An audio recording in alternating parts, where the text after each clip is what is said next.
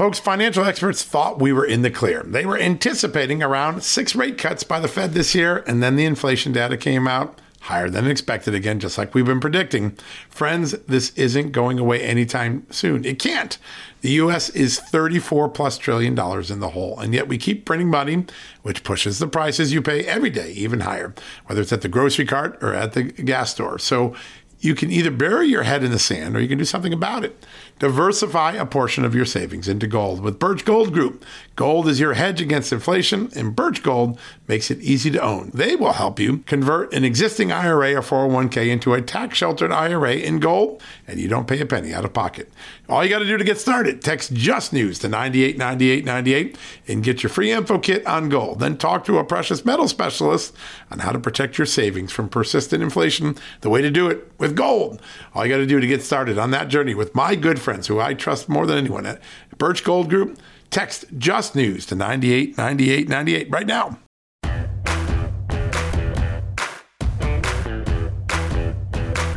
Hello, America, welcome to a Friday edition of John Solomon Reports, the podcast from Just the News, where today we're going to have a one on one exclusive interview with Dr. Ben Carson. Yes, the HUD secretary, the, former, the great neurosurgeon, the former presidential candidate. He's joining us to talk about his new foundation, the American Cornerstone Institute, what he's doing to try to create a more civil, more honest conversation in America uh, to combat uh, censorship and cancel culture and meanness, uh, toxicity, uh, and to keep the policies and the ideas of the Trump doctrine alive uh, during a Biden presidency. So, Dr. Carson is going to join us. Very big moment. We're looking forward to the interview.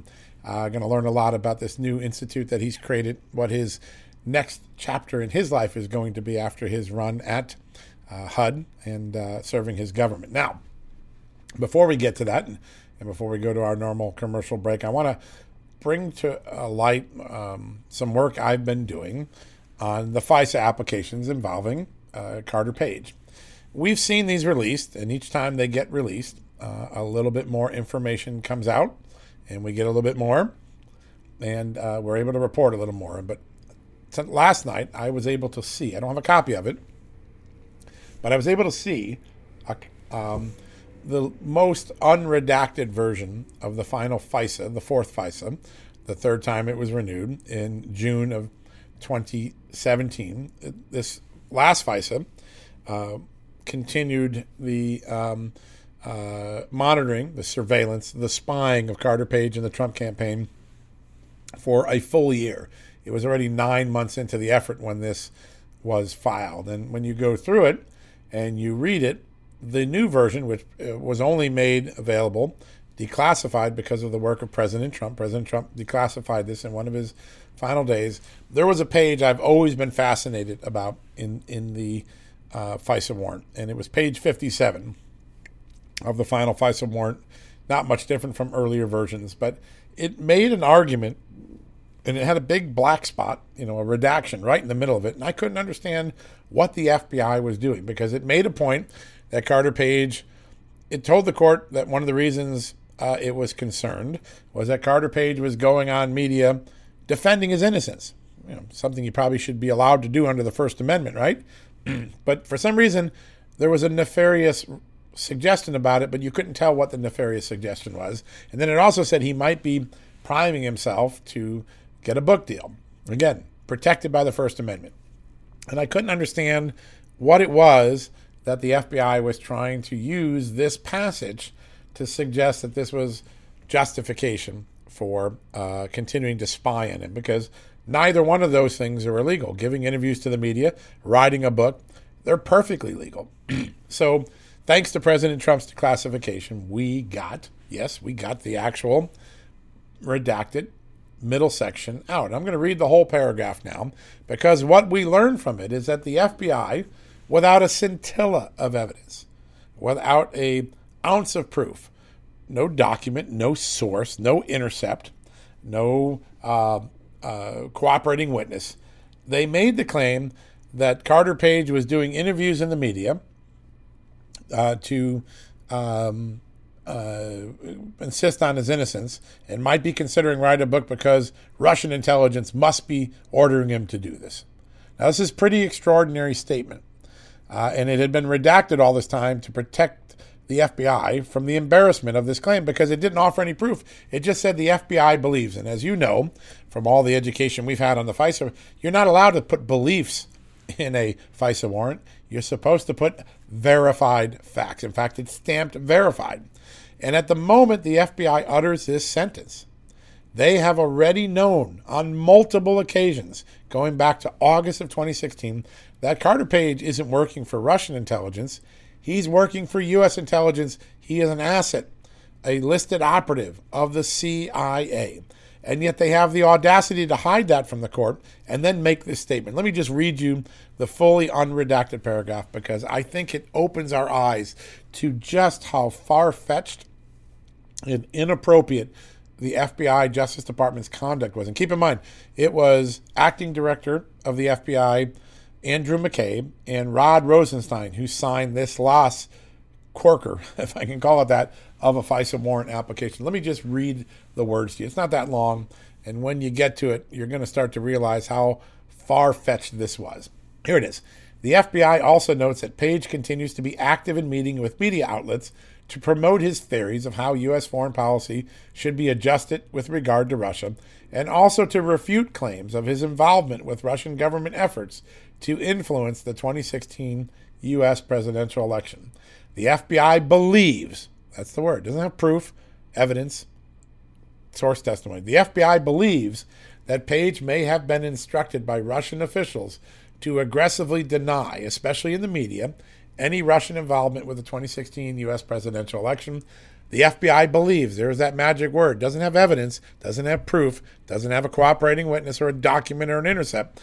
The FBI believes this approach is important because, from the Russian government's point of view, it continues to keep the controversy of the election in front of the American and world medium, which has the effect of undermining the integrity of the U.S. electoral process and weakening the effectiveness of the current U.S. administration.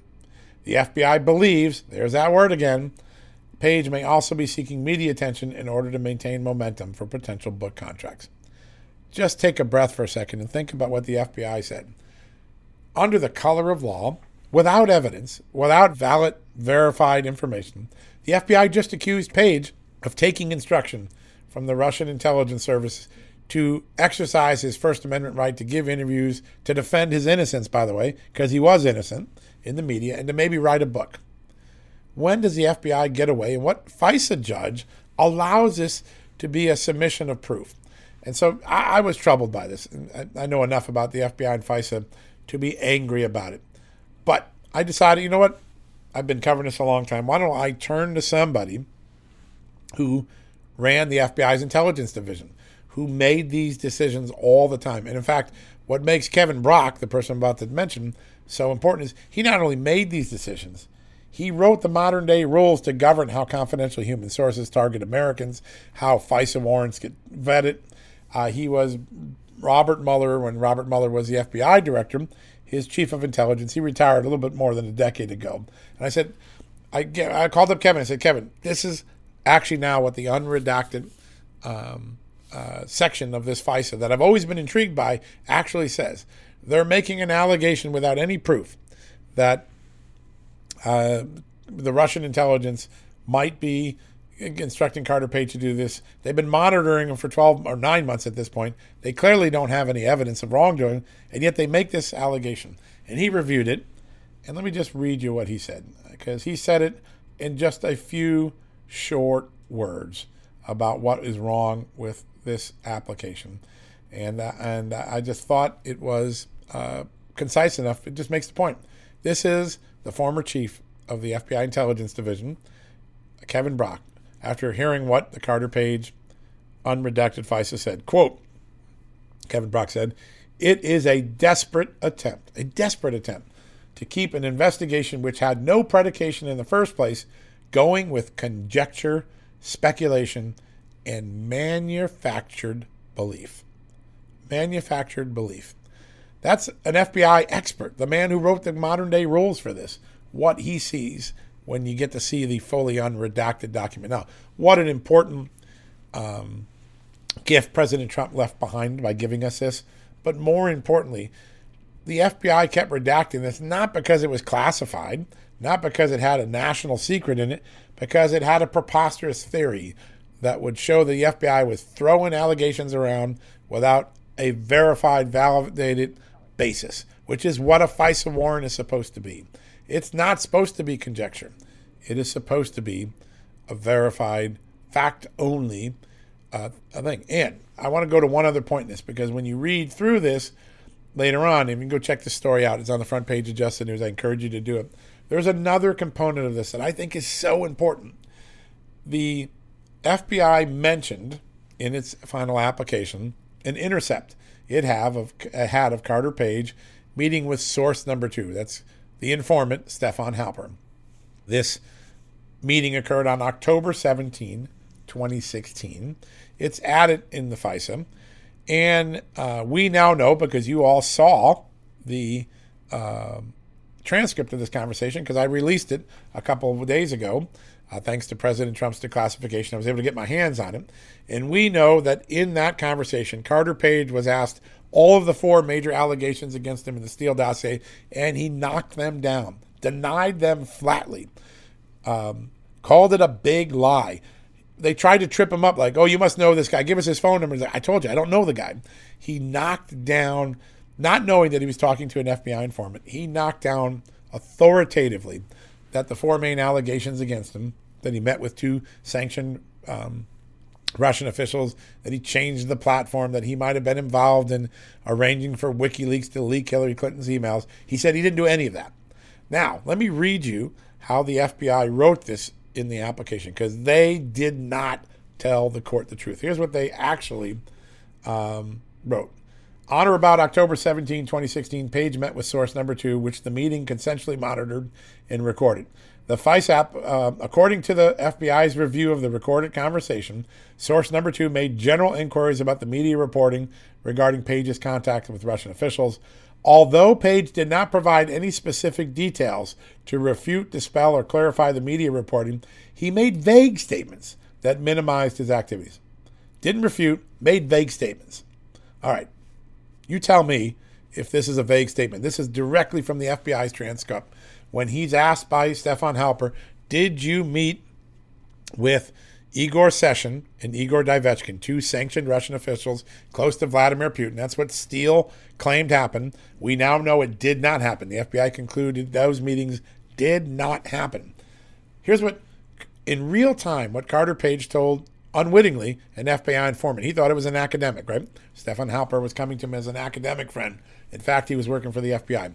This is what Carter Page said. The core lie, the core lie is that I met with these sanctioned officials, several of which I never even met in my entire life, but they said that I met them in July. That's not a vague statement. That is a direct, direct uh, denial that it happened. He called it a core lie. He said he'd never met him in his life. The FBI hid that from the court, all the while while making up a completely preposterous argument. And I only call it preposterous because they had no evidence to back it up. They had nothing. That somehow the Russians were telling Carter Page, go in the media and deny things and go get a book deal. I, am just flabbergasted by it. If you're outraged by this, what do we now know? The FISA judges were asleep. They shouldn't have allowed this stuff. The FBI was intentionally deceptive. Carter Page's civil rights were irrevocably uh, trampled upon, irrefutably trampled upon the FISA document, even in its final stage, the one that Rod Rosenstein and Andy McCabe signed, was not true. It was garbage. I know the IG's kind of said this in general, but when you look at just how fictional the FBI's writing and presumptions are, you now know why this was such an abuse. Thanks to President Trump, we know these things now because they're being declassified. Sources are giving me copies of documents or allowing me to come in and see them. But these are important journalism uh, revelations. They really get to the heart of what the FBI did wrong. They didn't have verified facts, they had bogus supposition.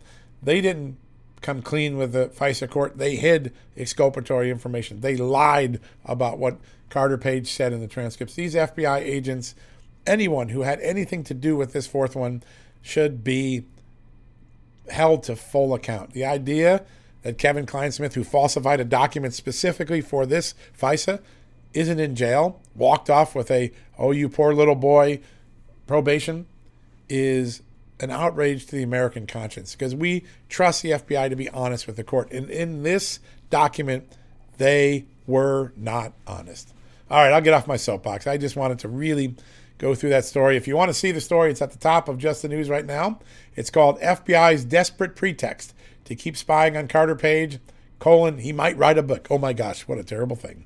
All right, folks, we're going to do a commercial break. When we come back, the one, the only, Ben Carson. Dr. Ben Carson joins us. Yes, the HUD secretary, the presidential candidate, the great neurosurgeon, a very nice man, joining us right after this commercial break. BP added more than $70 billion to the U.S. economy in 2022. Investments like acquiring America's largest biogas producer, Archaea Energy, and starting up new infrastructure in the Gulf of Mexico. It's and, not or. See what doing both means for energy nationwide at bp.com slash investing in America.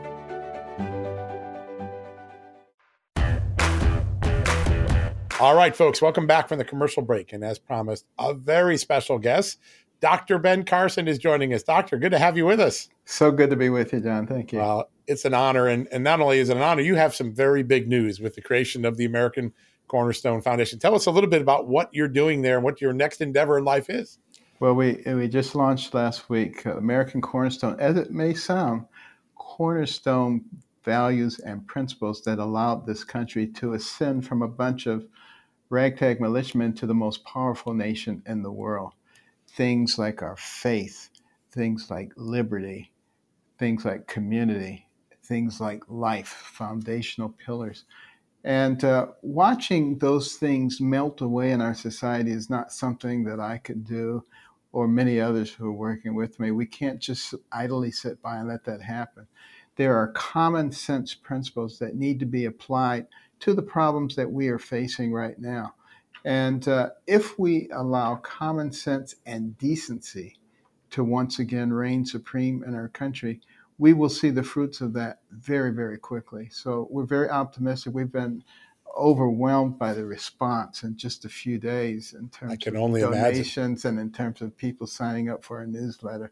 It's spectacular.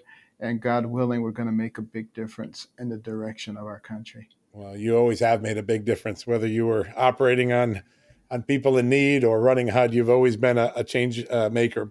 I, I, read this column that you wrote in uh, Real Clear Politics and uh, woke up to it about two days ago. And the, the opening really captured me because uh, we, we, I think we've forgotten how divided we've become. I just want to read a couple words and ask you uh, what motivated you not only to write this, but you know, how do you how are you going to reverse this? So let me just read it first because it really okay. it's very eloquent. Uh, we have painted our fellow Americans as deplorable, stupid, and worse. We are better than this. Words such as compromise, compassion, and civility are twisted, maligned, and tainted as somehow being dirty. That is such a powerful statement. It really captures where we find ourselves in February of 2021. Uh, how do you think we begin the process of calming everybody down, having a more civil discourse, agreeing to disagree, and getting this country's problems addressed? Well, first of all, we need to recognize who we are. As American people, we're actually decent people. We're not horrible, deplorable people. The vast majority of people will help somebody who's in need. They will help their neighbor who's having a problem. They're not going to ask them if they're Republican or Democrat. Right. And uh, you know that's what we need to emphasize. It's okay to have differences of opinion. Everybody's had different life experiences, and I always say if two people believe the same about everything, one of them isn't necessary. And I think all of us are necessary but we need to engage in dialogue. That's key, and that's one of the things that the American Cornerstone is going to be emphasizing. Uh, during my time at HUD, we did a lot of roundtables at communities around the country, bringing people from different perspectives to the table to actually determine what the problems are and what the solutions are. Let's talk about the different approaches to it, the pros and cons of those. That's how you come to an agreement when you live in a diverse society. And it's like a marriage. You know, people, they love each other, they, they, they, can't stand to be away from each other. Right. But what about before they get divorced? They stop talking. The next thing you know, their spouse is the devil incarnate. That's what happens. and, and that's what's happened to us as a society. And we got to start talking to each other. We can work this out. We are not each other's enemies. Yeah, the us and them mentality inside America has been so bad. It has been like a great American divorce, and we need to we need to end it. The uh, issues you you you led a lot of reform at HUD. The president President Trump had a lot of change across all of America, across all different aspects of policy. How do you extend that legacy? How do you ensure that those changes continue to have momentum and grow, even when there's an all Democratic town in in Washington right now?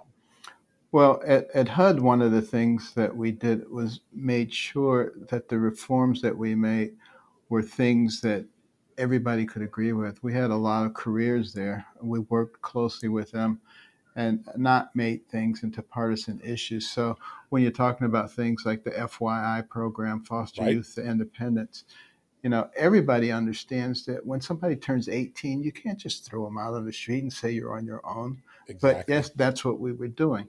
So fixing that, I think, is something that really works. Uh, some of the self-sufficiency programs, uh, the Envision Center concept, we're bringing things that already exist under the same roof so that people can actually have access to them and actually can use those things. Getting rid of so many of the regulations, and, and this is this is what I think a lot of people don't understand. The, the robust nature of our economy wasn't so much from the tax cuts as it was from getting rid of so many burdensome regulations yeah. so that people could start businesses, so that their businesses could thrive, so that they could hire more people and expand. That's a concept that I think some people don't understand, and therefore they think that nirvana is achieved when you regulate everything and you give right. government uh, you know responsibility from cradle to grave that's not what it is and that's what we hope to get people to understand but we have to educate people not in a pedantic way but just open discussions and talking about what exists and this is a, a, an incredible country. It's an amazing place. There's no place like it, it there ever was. And we cannot just let it go down the tubes because of people with ideologies that vary much from they're very different from what the founding fathers intended for our country.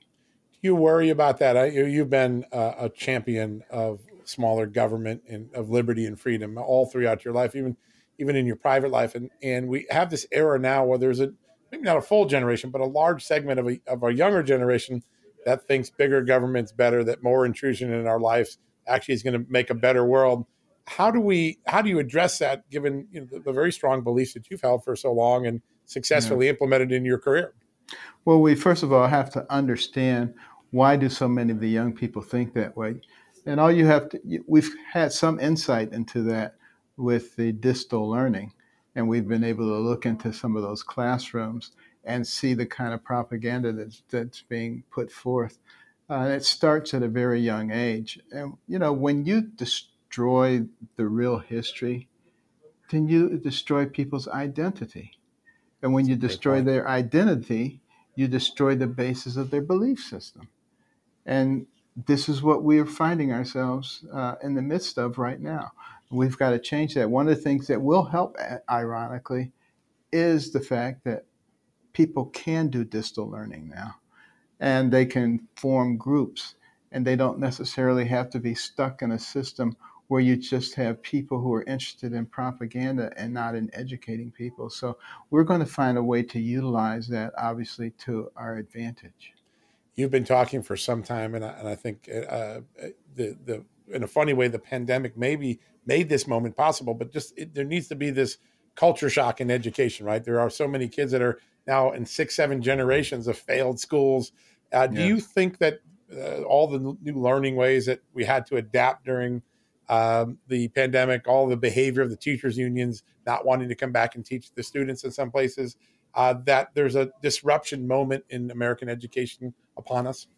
Well, you know, it, it does make you wonder uh, why people are in the teaching profession if they're much more concerned about, you know, whether or not they're going to catch the virus than are they going to educate the kids? And the science has clearly come down on the side of educating the kids, yeah. and that the risk of uh, the teachers contracting the disease, particularly from one of the kids, is minuscule. Right. So, you know, again, you've got to really have people who can discuss these things in a reasonable way and not just have one side, you know, it's it's sort of like the big lie in, in, Nazi Germany. Hitler said, if you just tell a lie, but you keep telling it over and over again, pretty yeah. soon people, people will believe, believe it. it. Yeah. And that's what's happened. A lot of the teachers are very decent people. Yeah. And I, I think if the, if they hear the right information, their hearts will be in the right place. That's a great point. And a lot of the a lot of the representation of these teachers are really just union leaders, and you don't actually hear from the real teachers themselves, and uh, they kind of get grouped in with the unions. Uh, as as you look out now, uh, having been a doctor for most of your life and, and, being a someone who takes the medical profession to heart every day, is our public health has did the coronavirus kind of expose a public health system that was crickety, wasn't ready for this moment? We spent a lot of money, but it seems as though the American people were frustrated by the way it played out, the flip flopping of advice and yeah. the uh, wear a mask, don't wear a mask, wear two masks. Oh, no, not enough. um, uh, yeah, I got confused, and I'm, I'm, supposed to be covering this stuff. What, what do you think it said about the uh, the public health uh, structure that we have? Well, remember, it's called the novel coronavirus. That's because it's new, right? And it and it acts in a way that's very different from uh, the typical viruses. So expect some changes uh, of mine in terms of, of how it's treated. I think we've learned a lot, but there's no question we weren't ready for such a thing. And uh, I think wherever it came from, and I have my suspicions, uh, right. they, they knew that we wouldn't be ready for it. Yeah. Uh, but that doesn't mean that we can't adopt.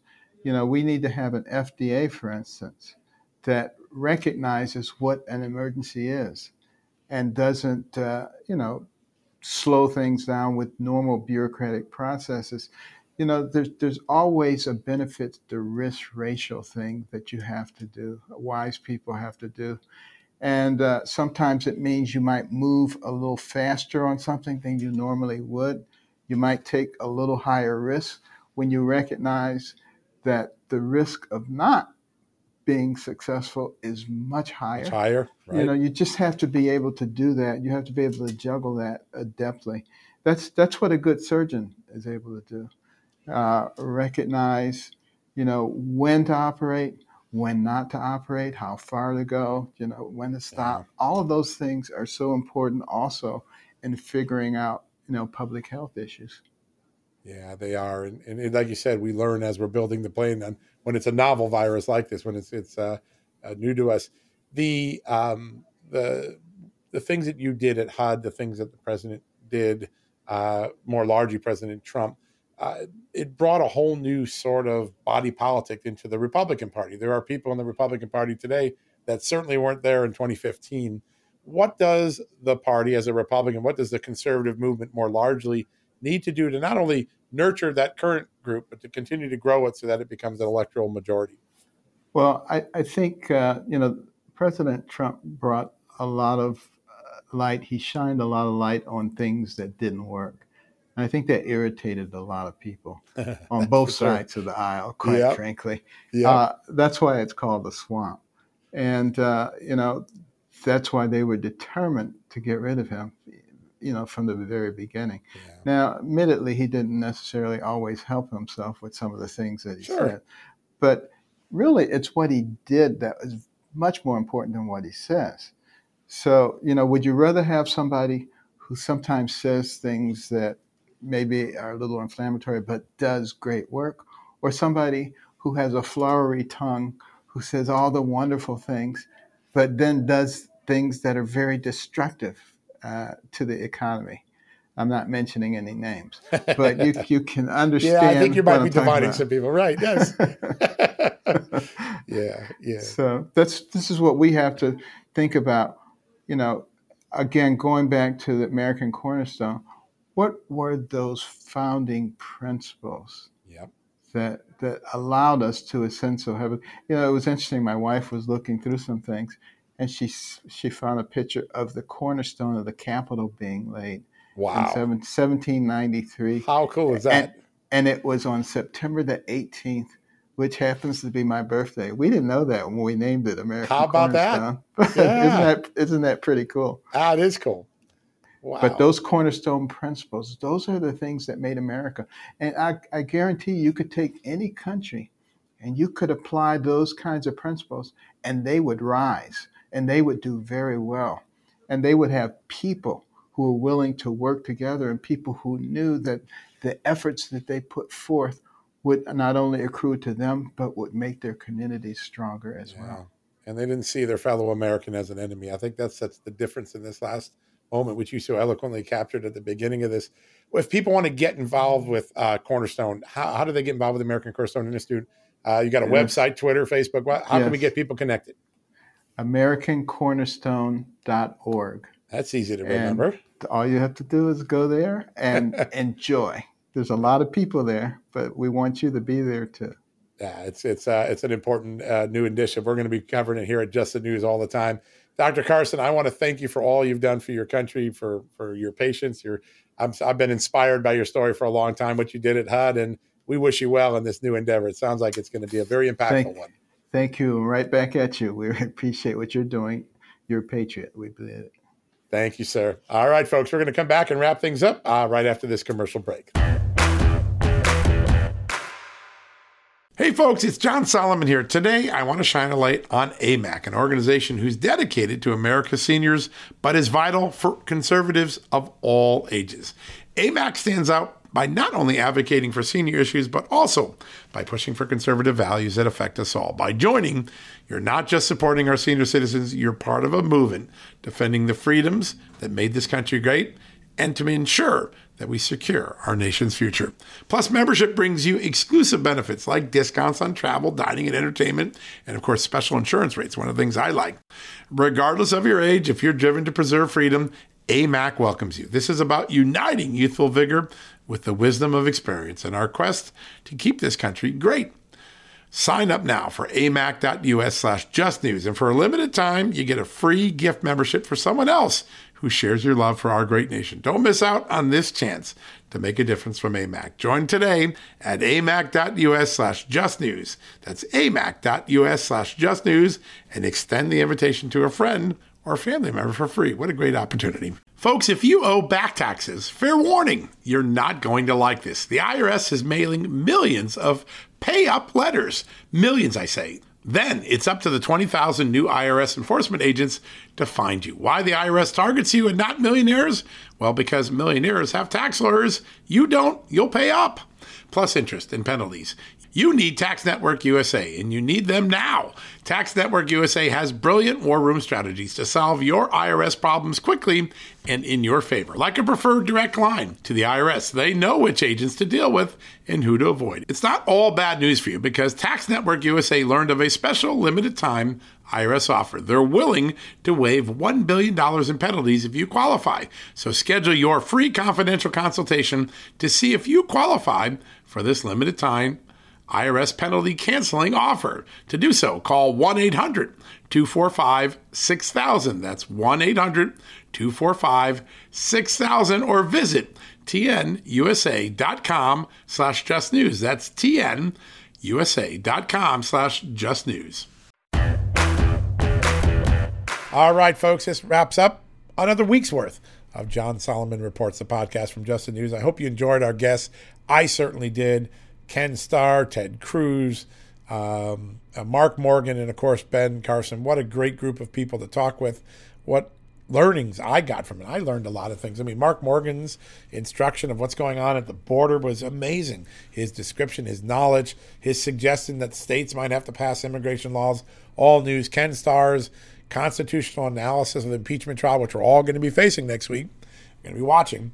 Uh, really important news, and of course Ben Carson with his take on the uh, divisions and and uh, anger and hatred that's going on in America, and the, a call for Americans to stop fighting with each other. Very powerful, very important, and of course, I hope we broke you some news this week. Certainly, the new declassified FISA warrant opened up a whole new ball game for us. I'm very excited about that. We'll be back next week with some big guests. We'll be covering the trial. Let's get ready for a big news week in Washington. Until then, may you have a blessed weekend. May God bless you. May God bless this amazing country that is America. Yes, we're all Americans, and we're better than fighting with each other all the time. I think Dr. Carson's words resonate true as we head into this very important weekend. We'll be back next week. Until then, check out justthenews.com whenever you need a news fix. Folks, financial experts thought we were in the clear. They were anticipating around six rate cuts by the Fed this year, and then the inflation data came out higher than expected again, just like we've been predicting. Friends, this isn't going away anytime soon. It can't. The US is 34 plus trillion dollars in the hole, and yet we keep printing money, which pushes the prices you pay every day even higher, whether it's at the grocery cart or at the gas store. So you can either bury your head in the sand or you can do something about it. Diversify a portion of your savings into gold with Birch Gold Group. Gold is your hedge against inflation, and Birch Gold makes it easy to own. They will help you convert an existing IRA or 401k into a tax sheltered IRA in gold, and you don't pay a penny out of pocket.